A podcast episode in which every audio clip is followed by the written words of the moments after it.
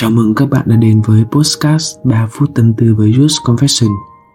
Sau một ngày dài bận rộn, hãy dành ra 3 phút để tâm tư cùng chúng mình nhé. Có bao giờ các bạn đã rơi vào hoàn cảnh mình cảm thấy rối bời vu vơ, không biết đi về đâu chưa? Đây có thể là vài phút ta thấy cảm xúc mình bị rối bời, hỗn loạn khi gặp những khó khăn, trở ngại trong cuộc sống. Chúng ta vấp ngã và rồi loay hoay không biết phải nên làm gì trong hoàn cảnh đó nhưng không sao đâu, chính mình sau nhiều lần vấp ngã cũng đã tự học hỏi thêm nhiều điều, rút ra được nhiều bài học cho bản thân. Và hôm nay, trong tập postcard này, mình sẽ chia sẻ cho các bạn về bốn công thức giải tỏa cảm xúc hỗn loạn dối bời đừng nên bỏ qua. Vì sao lại có cảm xúc hỗn loạn dối bời? Cảm xúc hỗn loạn dối bời xuất hiện rất nhiều ở người trẻ tuổi hiện nay có rất nhiều nguyên nhân dẫn đến tình trạng này, nhưng hầu hết bắt nguồn từ áp lực cuộc sống, khiến chúng ta phải suy nghĩ quá nhiều. Những suy nghĩ ấy lần lượt chồng chéo lên nhau và bạn không thể giải quyết hết cùng một lúc. Bạn thậm chí không biết phải đi từ đâu để ổn thỏa mọi khúc mắc ấy. Từ đó mà bạn cảm thấy lo toan bộn bề, mọi thứ dường như rối tung như một chiếc lò xo. Thậm chí bạn có thể bật khóc ngay khi ấy vậy làm gì để giải tỏa cảm xúc hỗn loạn dối bời ấy trong bạn? Bốn công thức giải tỏa cảm xúc hỗn loạn dối bời bạn không nên bỏ qua. Điều thứ nhất, khóc nếu bạn cảm thấy muốn. Hãy khóc đi, khóc thật nhiều nếu bạn muốn. Đừng cố tỏ ra mạnh mẽ và cố nín trong lòng khi mọi thứ quá bộn bề và đang trực trào ra ngoài. Sau khi đã khóc xong, dám chắc rằng cảm xúc của bạn được giải tỏa tối thiểu là 50% đấy thứ hai, đó chính là tìm một người để tâm sự. Một điểm mạnh và cũng chính là điểm yếu của tuổi trẻ, đó là cái tôi quá lớn.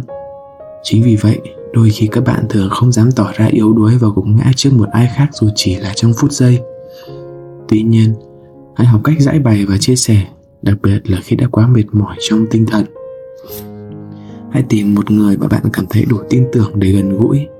Hãy chắc chắn rằng họ thấu hiểu được bạn và sẵn sàng ngồi nghe bạn giải bày sau khi bạn kể hết ra những khúc mắc trong lòng, thì đó cũng là lúc bạn cảm thấy những dối bời ấy đều giảm nhẹ đi một nửa, chia cho người đối phương đang nghe bạn. Vì lúc này họ cũng suy nghĩ, thấu hiểu và vượt qua cùng bạn. Tiếp đến, tips thứ ba chính là liệt kê lần lượt từng khúc mắc. Hãy kiếm một tờ giấy hoặc bất kỳ dụng cụ nào để liệt kê từng khúc mắc trong lòng bạn ra. Sau khi viết ra thành một list những việc chưa thể nào tháo gỡ và cần phải giải quyết bạn nên bình tĩnh nhìn lại một lượt để định hình rõ ràng những công việc đó. Cuối cùng, sắp xếp lại danh sách đó lần lượt từ trên xuống dưới. Cái nào giải quyết trước, cái nào làm sau, dần dần bạn sẽ hoàn thành sạch sẽ những công việc ấy và cảm xúc được gỡ rối đúng không nào? Và cuối cùng, hỏi bản thân muốn gì? Áp lực cuộc sống chồng chéo đè nặng khiến bấy lâu nay bạn đã quên mất hỏi bản thân mình muốn gì và thích gì chính vì vậy mà trong khi cảm xúc rối bời không biết nên đi đâu về đâu như này, thì việc hỏi bản thân lại là điều vô cùng cần thiết. Biết đâu rằng, đã từ lâu bạn không có thời gian xem một bộ phim mình thích, không được đi mua sắm cho mình bộ quần áo đẹp, không được ngủ một giấc thật đã.